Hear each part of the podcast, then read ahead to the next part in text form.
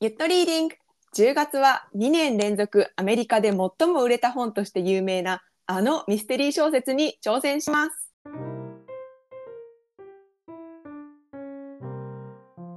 全国の洋書ファンの皆様、ゆっとリーディングロマンス小説ガチ勢サッコといくつになってもヤングアダルトを読みたい富春がお届けする洋書学語りチャンネルゆとり洋書部です。このチャンネルでは洋書を愛し洋書に愛されたい私たち2人が映画やドラマの原作を中心に洋書をもっとゆるくもっと楽しく読んで語っていきます。ところで富春さん。はい、ミステリーはお好きですか？とても好きですけどなんかあの巷によくいらっしゃるミステリーオタクほどのミステリーオタクではございません。予防線をちゃんと張りましたね 期待してもらっちゃ困る。あんまり当たらないなんかミステリー読んでてあこいつ絶対犯人だと思ったら当たんのほんと100冊中1冊ぐらいだけ。そういう楽しみ方もあるよねうん純粋に驚いていくスタンスあそうそうそうそうそう。どうですか？ミステリー読みます？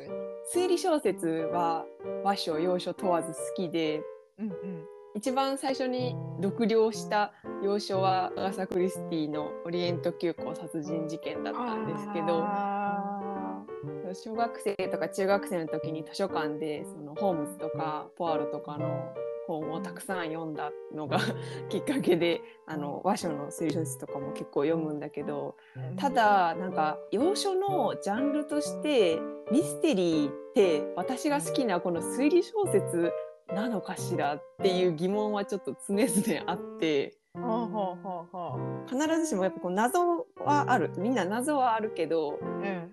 トリックがあってそれをなんか論理的にこう解決していくっていうものじゃないミステリーもあるじゃん。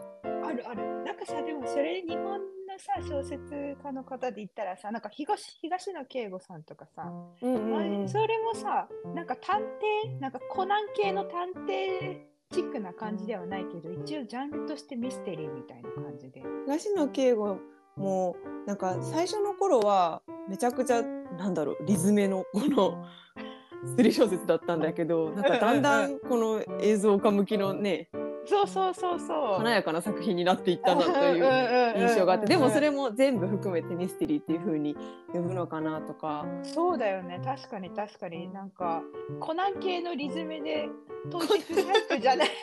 えだからさっきからだと飛び原のリズメの代表コナンなんでさ。あれほどリズメじゃないあのやつもないですけど、確かにミステリーって幅が広いかもうね。ん、そうだねで今回ね挑戦する本も一応ミステリーっていう風なジャンル分けされてるけど果たしてっていうところはあるので、はい、では早速ね10月挑戦する作品発表してもらいましょうか。はい、今回は2022年公開の映画「ザリガニの鳴くところ」の原作「Where the Crawdads Sing」です。はい。イエーイ。イエイか？大丈夫か？これやって。!11 月まで持ち越す可能性あり。延長延長の可能性あり延長の可能性あり。そうなんですねこれこれね一応メインのジャンルはさっき言った通りミステリーに分類されてるんですけど、まあ、この小説を語る上では一体ジャンルは何なのかっていう点も外せないですよね。確かにそうですね。うんどうなんだろうでも私は結構、まあ、ジャンル分けしたらミステリーだろうなって思いながら読んでたかもしれない。うんなんかどっどっかに無理やり当てはめてって言われたらミステリーになるかなみたいな。確かにねでもいろいろジャンルまたがってるよね。そう私たち映画公開前にこの現象実はもう読んでいてうそれから映画を見たんよねん、そうだね。映画どうでした、映画ね正直原作が良すぎて、んちょっとやっぱもう中身がギュンギュンに詰まった作品だから、うん。やっぱこう2時間ちょいの映画で収めるにはちょっと薄く感じちゃうけど、うん。現象ではあまりちょっと鮮明に想像できなかったこう自然の風景とかこう情景とかがすっごい綺麗に描かれててその点では映画とても良かったです。そうですね。やっぱり原作で描かれてる風景を、映画を作った人たちが力を入れてこう映像化してる感じはすごい伝わってき伝わってきた。たねだからもうなんだろうなミステリーの映画を見てるっていうよりもナショナルジオグラフィックを見てる感覚に近いものが。多分本当に力の入れどころが完全にそっちに偏ってしまっていたがゆえに中身の本筋の方が、うんうん。ああ惜しいなって思うところもあったけど映画にするならまあ確かに美しい映像にしたいよねっていう。そうだね。やっぱ原原作が2019年と2020年だったかな。2年連続アメリカで一番売れた本なんですよ。なんか1年目はわかる。2年目何があったって感じだよね。他に本なかったんかって しかもさこれ日本でも結構早くから、うんあの翻訳されてあの書店に並んでたんだけど日本語の題名がさうんザリガニの鳴くところじゃん。いや私さザリガニって英語で何っていうか知らなかったの。うんうんだからこの本を手にした時もすっごい爆売れしてるっていう理由だけで取ってうん手に取って「Where the crowd dots」ってなんだろうって思ってたら「えザリガニ?」って後で知った。現代にもね 疑問を持ってるってことだね。そうそうそうそうそうそう。ごめんなさい話がそれてしまいましたが。然全然そうですねまあそんなわけでこのとんでもない原作にチャレンジしていこうと思います。はい。これからね5回に分けて「We are the Clothes That Sing」の感想を語っていきたいと思います。今日第1回ではプロローグとチャプター1「まあ MA でまあ」ですねの内容についてじっくり語ります。内容について一切情報を入れずに読むぞという方は一旦ここでお別れです。あらかじめ話を聞いてからチャレンジしようかなという方は引き続き聞いていってください。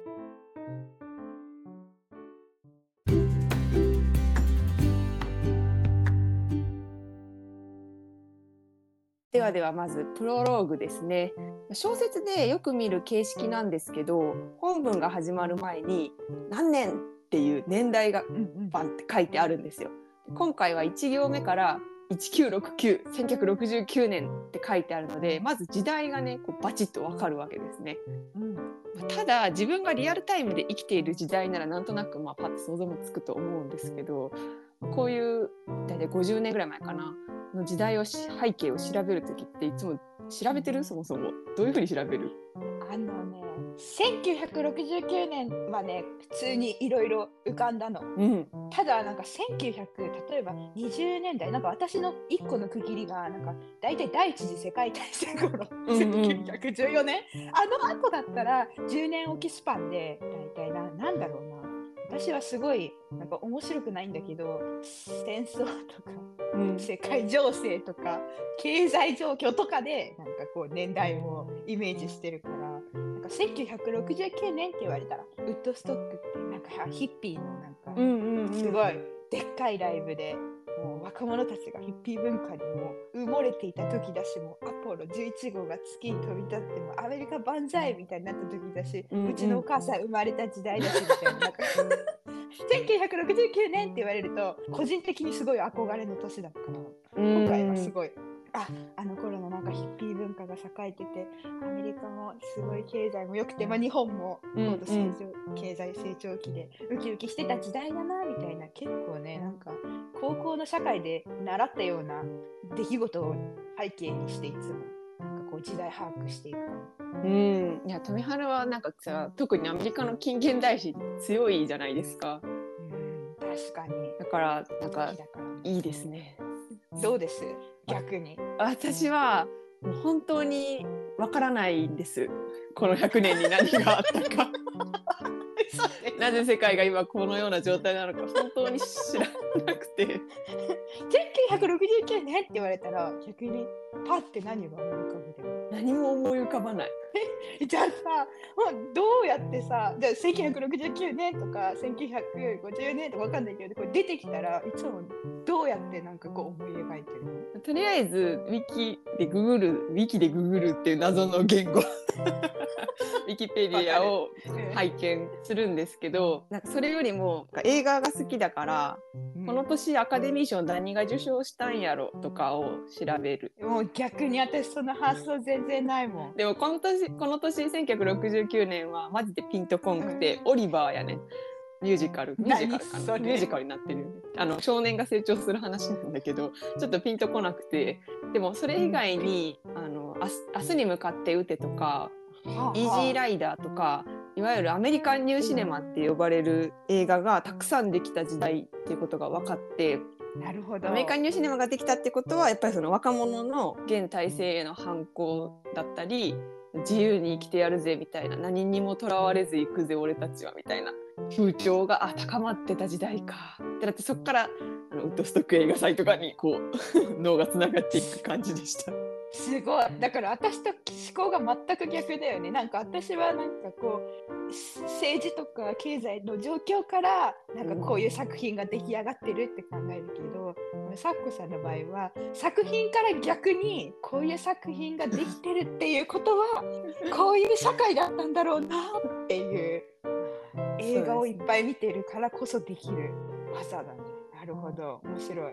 うん、こうやってねおのおの時代背景を一生懸命掴んでみたんですけどこのプロローグの本部で私たちも待ち受けてるのはこの時代背景とはもう一切関係のないもうポエムのような自然描写なんですね残念です。残残念。アポロ11号とかあもう全然関係ないヒッピーとかもマジで関係なかった本当になぜなぜなら多分社会から隔絶されてしまっている舞台だからかな。もう何も関係なかった何ね。も関係ないです何年でもよかったんじゃないかと思うぐらいですねで。ねこの自然描写がねしんどいんですよね最大の挫折ポイントがドア玉に来てるっていう印象です、全く同感です。あの私あのこの本を Kindle でポチってうんあの読破するの半年後だから。な あのね、これ最初のね5ページぐらいからねな何回も何回もこう数ヶ月おきに読んではあもうダメだあ読ん読んではもうダメだってなってさい最後に調子の調子ついたのがもう半年後でした、うーん、そうなんよね。これね、まず目次で、プロローグ、パート1、パート2っていう風に大きく分かれて、各パートの中にちっちゃいチャプターが何個もある形式なんですけど、パート1の名前が The Marsh、でパート2の名前が The Swamp ってあって、まずこれを英和辞典で調べるやん。調べる。そしたら、マーシュは沼地、湿地、スワンプは低湿地、沼地って出るんよ。もう、はい？って感じ。なんて？ね全く同じことになった。日本みたいなね山々に囲まれたね国も本土の7割が山ですみたいな国ではちょっとねこのねスワンプとマーシュの違いが肌感覚でなかなか分かんないんだよね。そう。でも私これねその当時通っていた英会話教室のネイティブに聞いたのよ。マーシュと スワンプとあともう一個後から出てくるボグ。この3つ何が違うんだって聞いたら俺にそれを説明しろってかみたいなリアクションをされた。ネイティブの先生の意味。そう。だからなんかこれで分かったのは分からなくていいってことが分かった。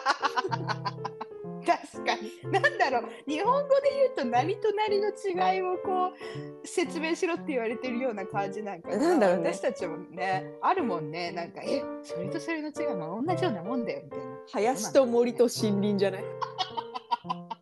確かに。林。木が3つと2つと1そうそうそう。林と森と森林何が違いますかって言ったら漢字が違いますとしか言えそうそうよかった。なるほど、うん、だからこれあの分からないんですよ。多分ネイティブも。うんうん、だからプロローグの1文目は Marsh isn't swamp マーシュはスワンプではないっていう言葉から始まるんですね。そうなんてなるよね。だってその前に辞書でさ大体同じようなさそうそうそう意味ですって出てきたのに。だから多分ここでネイティブもおってなるんだと思うんですよ。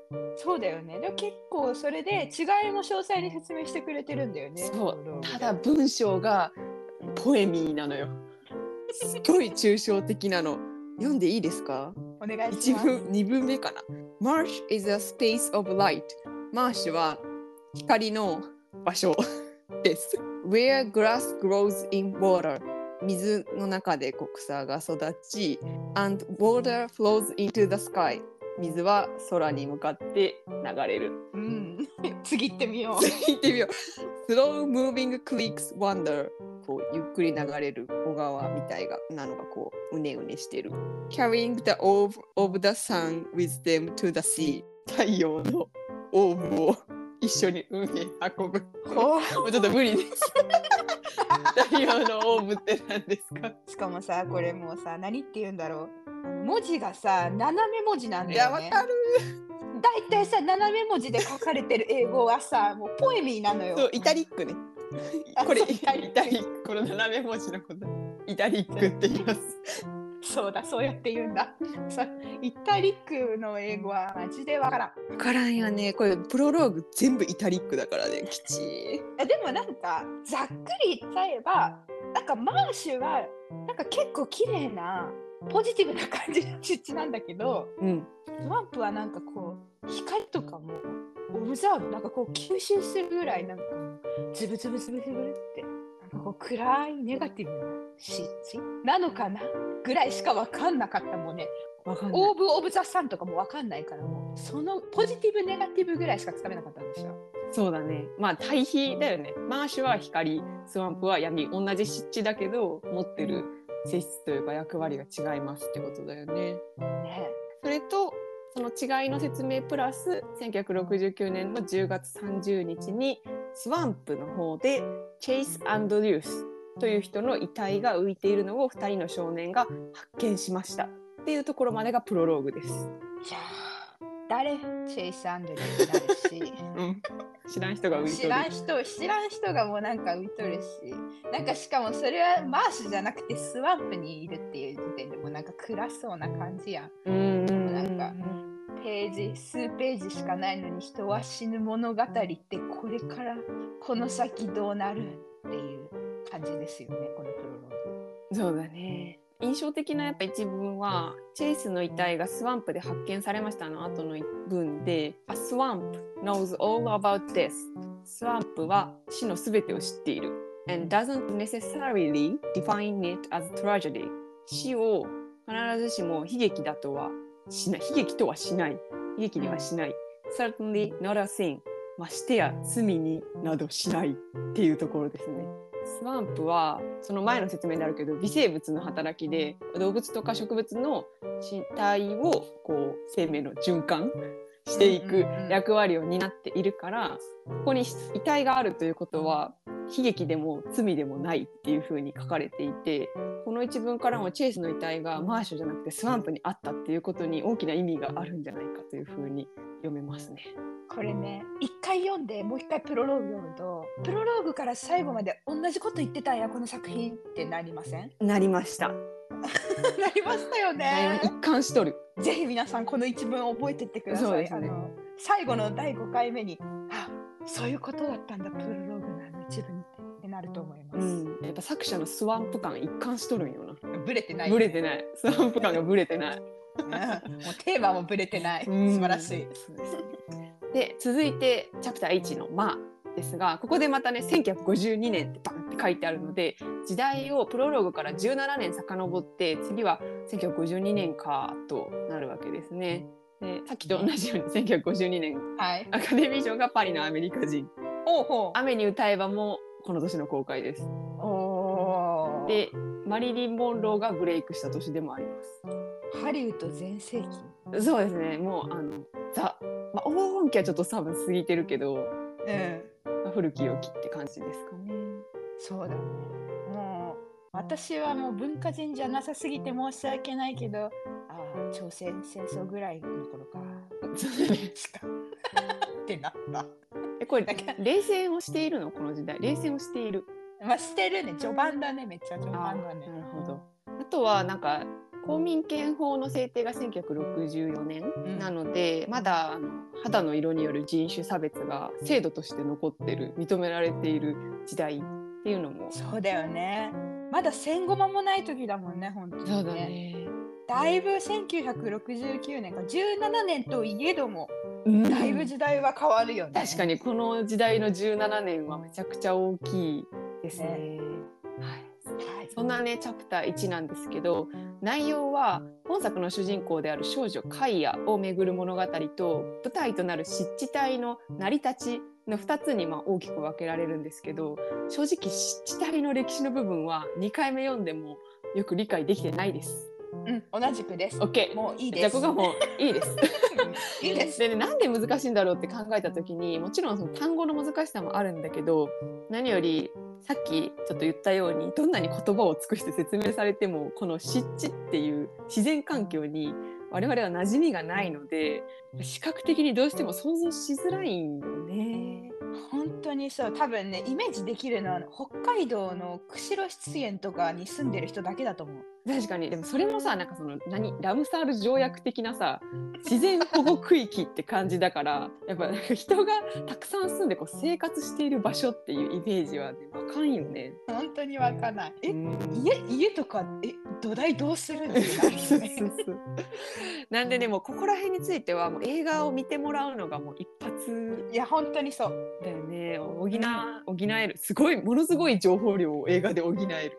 もうなんか最初のあのネタバレせずにでも情景だけつかみたいって人はなんかもう映画の多分サブスクでももう出てるから、最初の5分10分ぐらいだけ見て、もううんそこで途中で切って本に移り変えるといいと思う。ありだねやっぱそう全然違うと思う本当1回目の私に映画の公開を待てってすごい言ってあげたいもん ここ一生懸命一個ずつさ出てくるさ自然の固有名詞辞書で引いてさよくわかんなくなってみたいな。わかるわかる。あのこの本で多発したよね。よくわからない単語みんなキーとかさ。そうそうそうそう。そうなもんですよ。はいなのでここは言うとりましょう。ここは言うとりましょうでもここで最低限分かっておきたいのはこのカイヤが暮らしている湿地帯っていうのが古くから社会ののけ者が集まっていた場所だったっていうことなんですね。そうだね。その部分が This infamous marsh became a net この悪名高いマーシュはネットである網ですね。Scooping up a mishmash of mutinous sailors 逃げ出した反反抗した船乗りや castaways castaway ちょっと2個意味があって、まあ、社会ののけ者っていう意味と、そのナンパ船で遭難した人みたいなこれどっちにも取れるからちょっとどっちかわかんないんだけど、確かに確かに。まあ、遭難した人や debtors 借金をしている人。And fugitives dodging wars, taxes or laws 戦争や税金や法律を逃れてきた人たちのミッシュマッシュごちゃ混ぜになったやつをスクーピングアップするネットもうやべえ、まあ、要はやべえとこっていうのが分かればいいと思いますそうだね。そのネットには引っかかりたくない引っかかなってりたくないいうですね感じのところやな。そうですね。このマーシュの地域はそういう場所だった。そして少女カイヤの方の物語なんですけど、カイヤはこの時6歳で、両親と4人のお兄ちゃんお姉ちゃんと一緒にこの湿地にある家に住んでいると。父親はかなり酒乱で頻繁に母親に暴力を振るっていたので、ある朝母親は何も言わずに家を出て行きます。その様子を家から見ていたカイヤはまだ母が家出をしたんだっていう事実を6歳なので把握はできていないものの、なんかいつもと様子が違うってことは感じ取るんですね。ねでこの出ていく母親の描写は今後何回も結構カイヤの中でトラウマにっぽいものになっているので今後繰り返し登場するんですけど、え。うんフェイクアリゲータースキン偽のワニ革のハイヒールを履いてブルートレインケース青のトレインケースはでかい旅行カバンですねを持って母が家の玄関からこう道をテクテク歩いていく姿っていうのがもう脳裏に焼き付いていると。でその後父は上のお兄ちゃんお姉ちゃんたちにも暴力を振るうようになったのでもう次から次へとお兄ちゃんお姉ちゃんたちが家を出ていくんですね。うんそしてとうとう父とカイヤとすぐ上の兄のジョーディだけが残されました。というところまでが1マーです。重い。重い。重い。重い、重いし、あれ、プロローグでできてきた、あの、なんだったっけ、もう名前も忘れちゃったけど、チェイス、チェイスアンドリューみたいなやつ、え、いなく、いなくね？いないいるない。いない。なんか、そう、あと、私はね、もう、このプロローグからこう本文に移って、一番苦労したのが、うん。あのイタリックじゃなくなったから、うんなんかポエムチックな感じではなくなったんだけど、うんうん喋り言葉の方言なのかこうちっちゃい子供が喋ってるからこうあんまりこう言葉足らずになってる感じとかを全部そのまま文字に起こしてるんだよね。そうちゃんとした単語とかじゃなくて。何っていうの？アポストロフィーっていうのかな？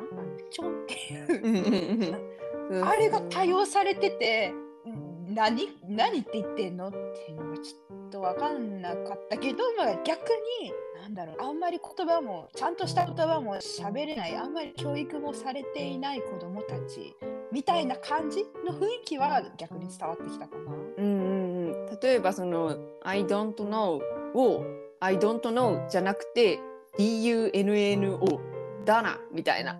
うん「だな」みたいな感じで表記してあるんだよね。でだから文字で読んでも分かんないのこれ何？ってなるけど自分で発音してみると「I だな」あ「I don't know」かみたいな声に出して読んで初めて英語を読んでいるのをそのまま文字で起こしてる感じかってなる。これねなかなかネイティブの方だったらすんなり読めるのかもしれないけど、う非ネイんティブだとなかなか難しかった。でも最後の方とかなんかだんだん慣れてくなれるなれる。ね、不思議とね最初はやっぱりちょっときつかったかな。うんうんうんうん。そうなんだよね。でもなんかとりあえずカイヤがねかわいそうすぎるということいやー不憫だよね。絵に描いたような不憫って感じ。いや本当にあの何が辛いってやっぱこういあのそのきょう上の兄弟たちがみんなこうどんどん出ていくあたりからも私はもうすでにもう心がやられそうだ誰かカイヤを連れてったりって思いながら。ねそうなんですよ。じゃあねとりあえず、まあ、今後カイヤ主人公なんでカイヤの容姿をちょっと押さえておきたいと思うんですけど。うんうん「Tall for her age」年の割に背が高く「Bone skinny」骨のように細い。うん、She had deep tanned skin これね出たね。よよく日焼けしている肌。何色でしょうって。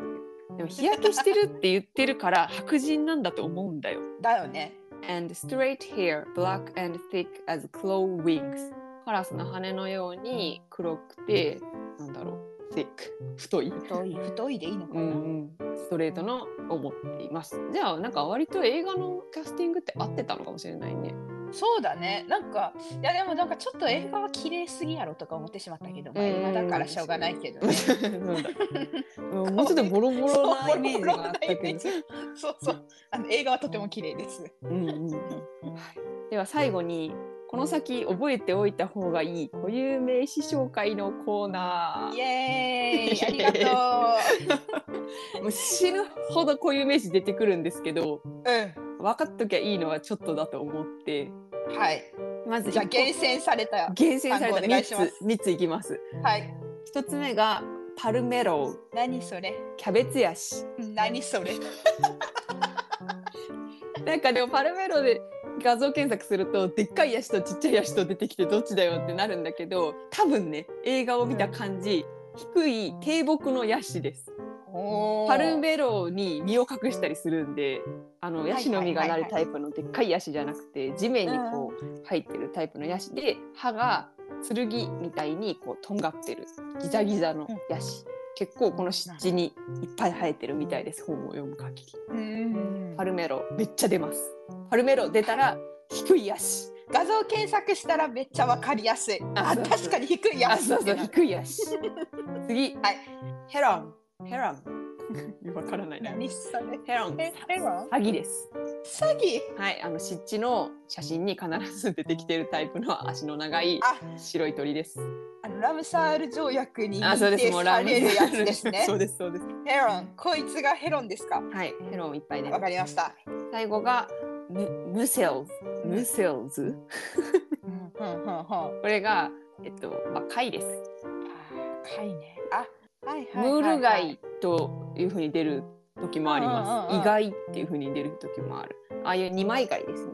画像で検索すると百発百中ムール貝が出てくるそうだね。ムセルズ。うんこの3つパルメロ、ヘロン、ムセルズは品質でストーリーにもちょっと影響してくる部分があるので覚えましょパルメロヘロンムセルズう。はい。パルメロヘロンムセルズ5回5回ぐらい言います逆に言うとこれ以外の固有名詞は調べたところで、まあ、確かに情景を思い浮かべるのにはつながるかもしれないけどストーリーにはちょっとあんまり絡んでこないかもしれないので、まあ、とりあえず話を読むっていうことを目標にするならあんまりこだわりすぎずやっていこうかなと思います。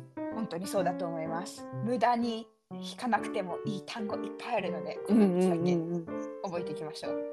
内容も盛りだくさんなんでね。うん、とにかくあのストーリーを進めるっていうことを目標にやっていきたいと思います。はい。